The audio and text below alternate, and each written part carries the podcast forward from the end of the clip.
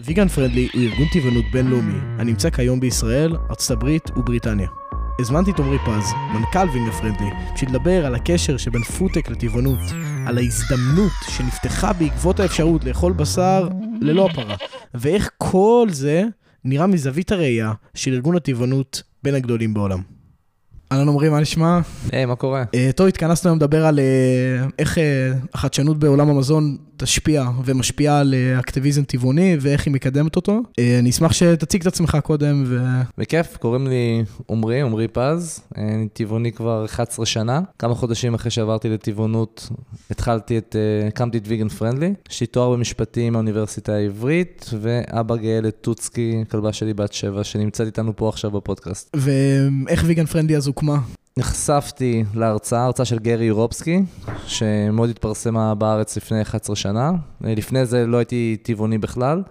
אה, אכלתי בשר, אפילו עבדתי בכל מיני סטקיות ובורגר ראנץ' וברגר קינג וכאלה. וזו הייתה הפעם הראשונה שנחשפתי למה שקורה במשקים התעשייתיים, וברגע שנחשפתי לזה הבנתי שגם א', אני בעצמי לא יכול להמשיך לאכול מוצרים מהחי, אבל ב', שזה משהו שמאוד חיפשתי, אה, חיפשתי איזשהו אי צדק חברתי שאני אוכל לקדם, וזה מאוד דיבר אליי. אה, נחשפתי לאי צדק החברתי הגדול אי פעם בכל הזמנים, 150 מיליארד בעלי חיים שנשחטים, פגיעה אקולוגית, פגיעה בריאותית, כל הדברים האלה. וגם הרגשתי שכאינדיבידואל, יש לי הרבה דברים שאני יכול לעשות, שאני יכול להשפיע כאינדיבידואל. אז אה, זה היה אהבה אקטיביסטית ממבט ראשון, אפשר להגיד. ממש ממש יהיה לנו קל לזרום לכיוון לדבר על, אה, על ויגן פרנדלי, אבל זה בטוח, אני בטוח שיש עוד עשרות פודקאסטים שראיינו אותך על מה זה ויגן פרנדלי. אני, בוא, בוא נגיד, תיתן לנו בריף קצר כזה של, על הפעילות שלכם ומה אתם עושים היום, ואז נלך לנושא הפודטק ואיך, ואיך הוא משפיע על אה, ארגון כמוכם. כיף. אז בגדול המטרה של ויגן פרנדלי זה להגיע לעולם טבעוני, אנחנו פועלים בשני אפיקים, אחד זה הנגשה, שכמה שיותר קל נוח ונגיש לחיות אורח חיים טבעוני, והפן השני זה כל מה שקשור להעלאת מודעות, שבתכלס זה אומר לנסות לגרום לכמה שיותר אנשים להפסיק לאכול בעלי חיים. בכל מה שקשור להנגשה זה שאת התווים שלנו, תו בעסקים, סימום מוצרים, בחברות, יש לנו גם אירועים מאוד גדולים שאנחנו עושים, בכל מה שקשור להעלאת מודעות, אז יש לנו את מועדון ויגן אקטיב, שיש שם אלפי חברים עם תרומה חודשית, שבזכותם אנחנו מרימים כל מיני קמפיינים, פרסומות בטלוויזיה, הרצאות ביוטיוב, הרצאות פרונטליות, שילוט חוצות, מהנדסי מזון ו- ועוד כל מיני. בשנים האחרונות יש כניסה מאוד חזקה של, ומודעות גם לתחום, בזכות uh, הכניסה של הבשר המתורבת ב-2017 פחות או יותר. בואו נשאל שאלה מאוד מאוד גדולה של איך הכניסה של בשר מתורבת תשפיע על uh, עולם הטבעוני, הטבעונים והטבעונות. אז מצד אחד זה נותן המון תקווה, כי אנחנו חושבים על זה שיש uh, איזשהו אפיק שיכול לתת מענה, מענה אמיתי למיליארדי אנשים. מצד שני, כן יש לא מעט פעילים שעם השנים קצת נהיו פחות פעילים, ואפשר להגיד שמחכים לאיזשהו פתרון טכנולוגי. אז אנחנו רואים, לא שאני מאשים את הבשר מתורבת, אבל אנחנו כן רואים איזושהי ירידה באקטיביזם הטבעוני, לפחות בישראל, בחמש שנים האחרונות, וגם המון טבעונים אקטיביסטים שממש הולכים פיזית לעולמות האלה של, של פודטק. אה, למשל, כדוגמה, המייסדים של סופרמיט, אז אה, הם היו טבעונים אקטיביסטים שהיו עומדים ברחוב כל, אה, כל שבוע עם שלטים ועם, ופליירים, ובאיזשהו שלב פשוט הלכו ללמוד תואר בביולוגיה והקימו את סופרמיט, שזה מבורך, אנחנו סופר שמחים על זה, ואנחנו באמת חושבים שכמו שהאנשים לא יפסיקו לרכוב על סוסים בגלל שהם ריחמו עליהם, אלא פשוט בגלל שמישהו המציא מכונית, אז שסיפור דומה באמת יהיה עם הבשר מתורבת. אמ, יחד עם זאת, אנחנו באמת חושבים שהדבר האחרון שצריך לעשות זה פשוט לשבת בבית ולחכות עד שהמהפכה הטכנולוגית תגיע. זה, אנחנו גם לא יודעים מתי זה יגיע, ואנחנו לא יודעים באיזה היקפים, ויש גם הרבה מחסומים, אם זה רגולציה וגם פריצות מדעיות. אמ, ואנחנו גם יודעים שיש איזשהו שעון מתקתק. זאת אומרת, גם אם תיאורטית בשר מתורבת יגיע למדפים ויהיה יותר זול מבשר רגיל ויותר בריא ויותר אקולוגי וכל הדברים האלה, אבל זה ייקח 40-50 שנה, יש המון שאלות לגבי מה יקרה בעולם עד הזמן הזה, כי אנחנו יודעים שיש את ההתחממות הגלובלית ונזקים עצומים שקורים בגלל המשקים התעשייתיים, וליטרלי כל שנה שעוברת שאנחנו לא, אה, לא מצליחים לשפר את המצב, אנחנו, אנחנו בבעיה. ואיך... אה, בוא נגיד, איך האקטיביזם הטבעונים רואים בכלל את נושא הבשר מתורבת? רואים ש... רואים בזה כהפתרון, או גם בזה רואים איזושהי פגיעה בבעלי חיים? כן, אז כצרכנים, מה שמעניין זה שלא כל הטבעונים ירוצו ויאכלו בשר מתורבת. מאיזשהו סקר שנעשה, אה, ראינו שלפחות 10% לא, לא מעוניינים לאכול אה, בשר מתורבת, גם כשהוא יצא. יכול להיות שזה פשוט כי גם עבר הרבה זמן ומבחינתם בשר מתורבת אה, זה פשוט לא משהו שהוא... לא משהו שהוא מושך אותם, כמו שאם עכשיו היה אה, בשר כלב מתורבת או בשר אדם מתורבת, לא בטוח שהייתי, שאנשים היו רצים לאכול את זה. אה, בתוך התהליך של, אה, של עשייה של בשר מתורבת, יכולים להיות גם תהליכים ושלבים שיכולה להיות בהם איזושהי אה, פגיעה בבעלי חיים. יש חברות שנמנעות מהדברים האלה, יש חברות שעדיין לא הצליחו לא, להוציא את זה מהתהליך. אז למשל, אה, כשעכשיו מכפילים את התאים, אז, אז זה נמצא בתוך איזשהו, נקרא סרום, ובתוך הסרום הזה, אז יכול להיות גם רכיבים מהחי, גם דברים שקשורים לביופסיה, האופן שבו לוקחים עכשיו את, ה, את התאים מבעלי החיים, האם זה לקיחה חד פעמית, או שזה משהו שצריך לקחת פעם אחר פעם. אז בכל התהליך הזה של ייצור בשר מתורבת, יכולים להיות שלבים שהם דברים מסוימים שהם פוגענים כלפי בעלי חיים. האם יש שינוי אז בגישה של האקטיביזם הטבעוני מאז הכניסה של הבשר המתורבת? האם אתה רואה, האם אתם, מבחינת התוכנית האסטרטגית שלכם לכניסה לקהלים שכרגע לא, לא נמצאים איתכם, האם אתם מתחילים לקדם דברים בשביל לקדם שהם יהיו איתכם בעתיד? התשובה מתחלקת לשתיים. אה, בפן אחד, אנחנו נערכים לכניסה של בשר מתורבת וגם מוצרים שמיוצרים בפרמנטציה באמצעות עטבים. אה, זאת אומרת, אנחנו חושבים ש... יהיה איזשהו בלבול בקרב הקהל הרחב, אנחנו רוצים שתהיה בהירות כמה שיותר גדולה, וגם בגדול, כן היינו, היינו שמחים לעודד אנשים לצרוך את המוצרים האלה. יש גם הרבה אי בהירות לגבי כמה הדברים האלה אה, אה, בריאים, כי בכלל המונח הזה של אה, בשר מעבדה יכול אולי להלחיץ אנשים, כמו GMO ודברים כאלה. אז היינו שמחים לייצר בהירות שתעודד אנשים לצרוך. אז, אז בדיוק בגלל זה אנחנו בימים האלה נערכים ועובדים על תו חדש, ש... עדיין לא יכול להגיד בדיוק את, ה, את השם שלו, אה, כי זה בתהליכים, אבל יהיה, אה, בניגוד לתו ויגן פרנדי, שההגדרה שלו זה מוצר שלא מכיל רכיבים מהחי, במוצרים, במוצרי מעבדה אה, ופרמנטציה, שם כן יש רכיבים מהחי במוצר הסופי, אז אי אפשר להגדיר את המוצר באותה צורה, אבל מצד שני זה מאוד ברור ש... לא נעשית פגיעה, או שבמצבים מסוימים כמעט ולא נעשית פגיעה בבעלי חיים, ולכן כן היינו רוצים לעודד אנשים לצרוך את המוצרים האלה, אבל שכן ידעו בדיוק מה הם, מה הם צורכים. אז, אה, אז זה בפן אחד. בפן השני, כן אנחנו מבינים שיש עדיין אי-בהירות לגבי מתי הדבר הזה בדיוק יקרה, באיזה עוצמה זה יקרה, יש מחסומים של רגולציה. אה, אני אתן לך דוגמה, ב... סליחה, ב-2018, אחד המייסדים של חברת בשר מתורבת אמר לי בחודש מרץ, שלקראת סוף השנה המוצרים שלו עתידים לצאת ממש במסעדות בארץ. ועברו מאז חמש וחצי שנים, או למעלה מחמש שנים, והיום אם אני אשאל אותו, אותו מייסד איפה זה עומד, לא בטוח שהוא ידע אפילו להגיד לי מתי זה, זה, זה עומד לצאת. ואני חושב שאחת הסיבות זה שבאמת יש עדיין צורך בפריצות מדעי, פריצות טכנולוגיות. אז uh, בטוח יהיו שלבי ביניים, כמו כל מיני blending אה, אה, למיניהם, זאת אומרת מוצרים שהם... שיש בהם אחוז מאוד נמוך של, אה, של נגיד בשר מתורבת, או... או נגיד כמו מש פוד, ש... שהם עושים חצי בשר בקר וחצי plant based ו... כן, כן, אז אה, כן, או שפשוט ייצרו למשל רק את, ה, רק את השומן, ויקחו את השומן מהחי שמיוצר ב, ב, במעבדה, ויחברו את זה לרכיבים מהצומח, אז יהיו כל מיני שלבי ביניים, אבל ממש אה, את המוצר הסופי, שיחליף בשר, שיחליף חלב, שיחליף ביצים, שיחליף דגים, לא בטוח, אנחנו לא לגמרי יודעים מתי הדבר הזה יהיה, ולכן ברמה האקטיביסטית אנחנו, אה, נערך, אנחנו ממשיכים לפעול באותה צורה.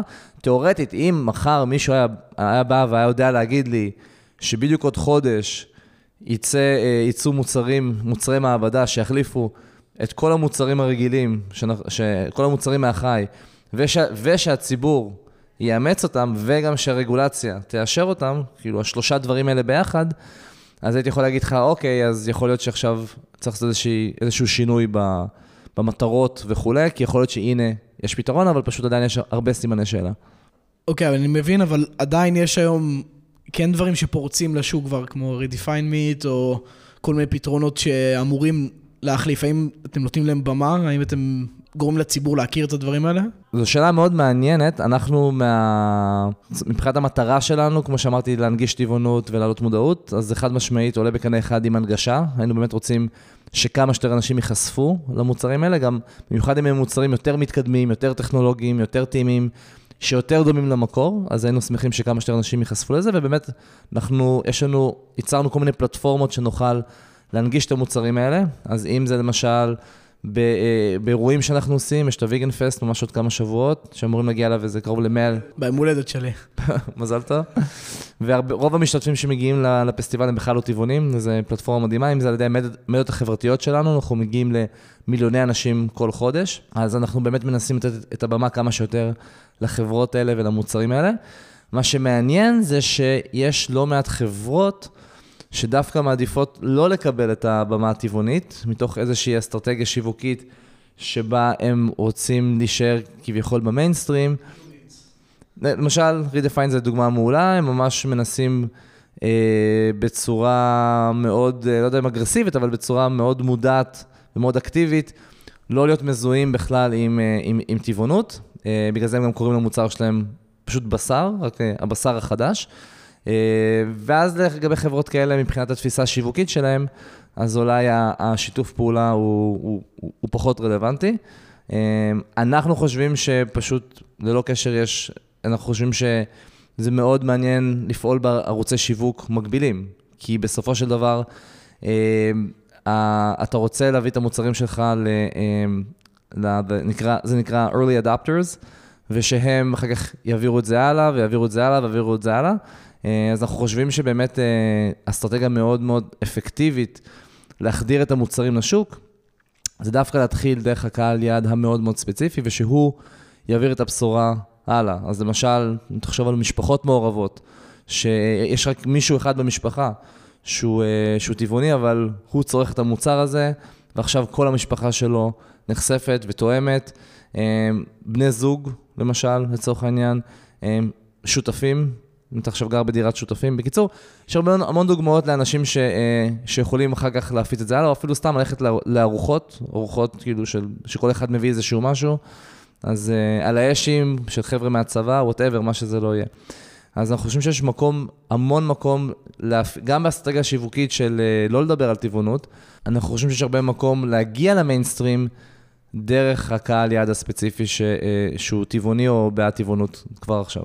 אני כן רוצה לחבר את זה לדוגמה, אני חושב שחברות מסוימות, השיטת, האסטרטגיית שיווק שלהם, שהם לא רוצים בעצם לדבר איתכם, זה בגלל איזשהו אנטי, אנטי שיש בציבור הלא טבעוני, כלפי טבעונים.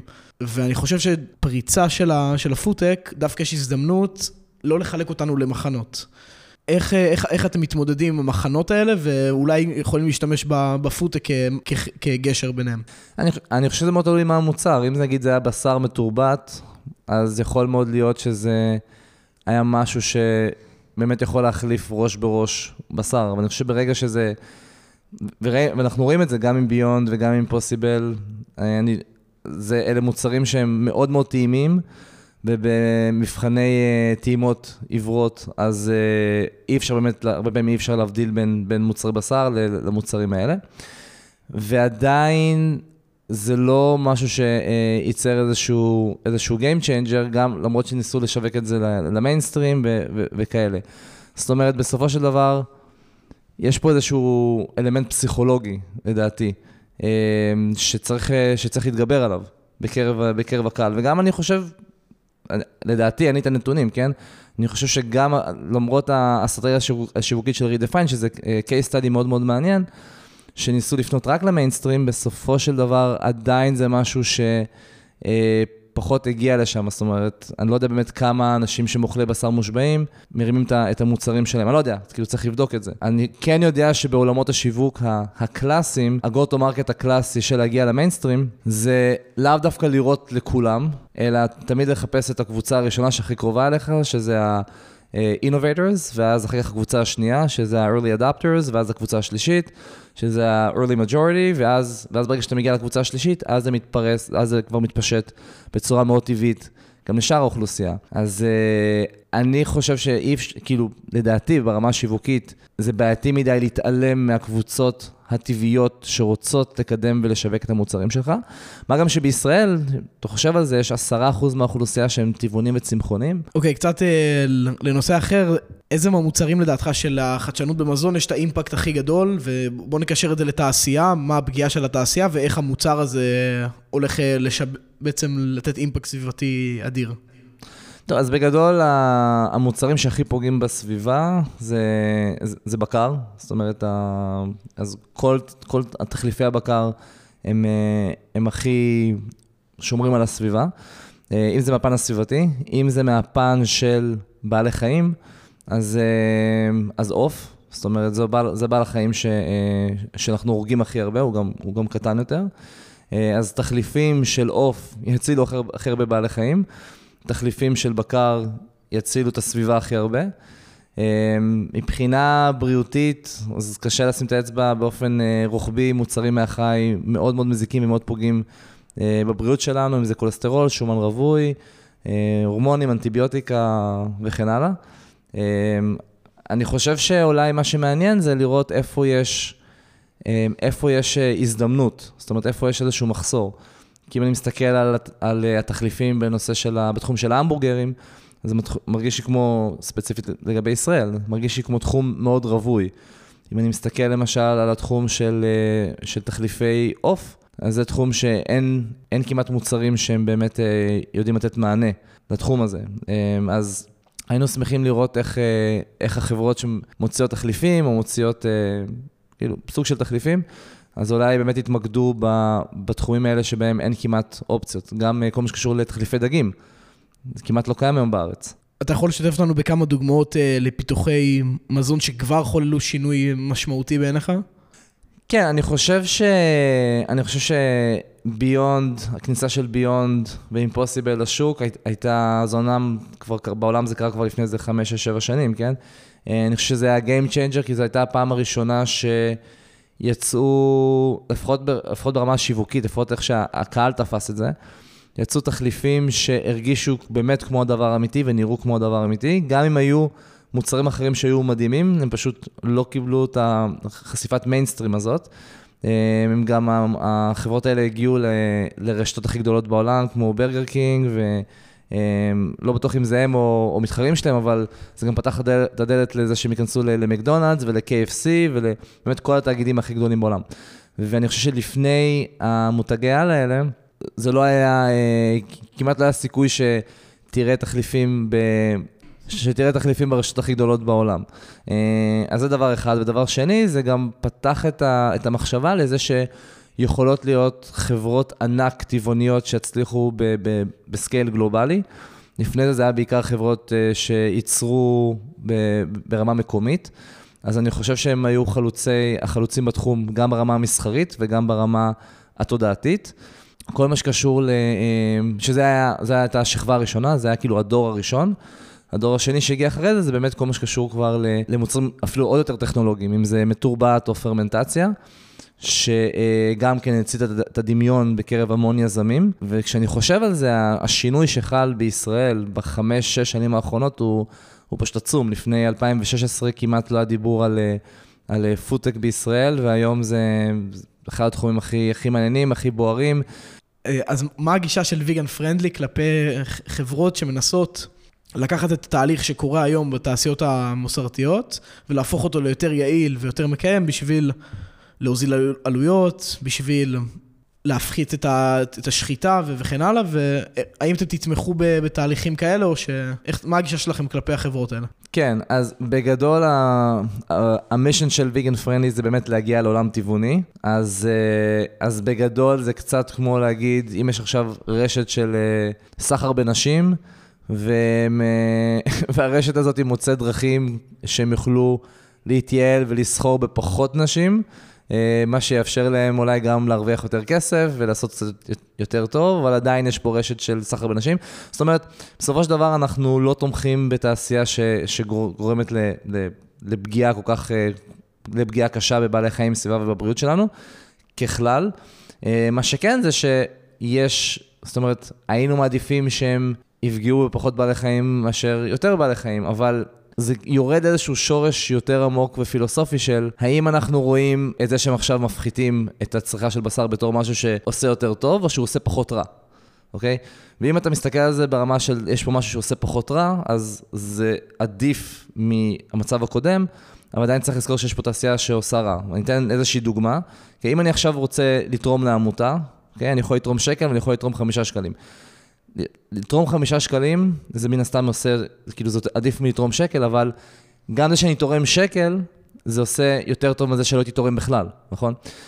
אז, אז ככה פחות או יותר אנחנו, והדוגמה עם התעשיות זה איזושהי דוגמה הפוכה, כן? שהם עושים איזשהו רע, ועכשיו הם עושים פחות רע. אז אנחנו לא באמת יכולים להיות שמחים ולתמוך במשהו שעדיין עושה רע, אנחנו פשוט יכולים לשמוח שאין את הרע, שאין את היותר רע. אה, אבל אני אתן איזושהי אולי דוגמה יותר פרקטית. יש, אה, יש דווקא אה, חברה טבעונית, אני לא יודע אם הם עדיין עושים את זה, יכול להיות שהם עשו איזשהו פיבוט, אבל בעבר הייתה איזושהי חברה טבעונית של טבעוני אקטיביסט בשם פול שפירו, שהם ייצרו בשר צמחי מאוד מאוד זול, שהמטרה שלו זה להיות, להשתמש בו בתור blending.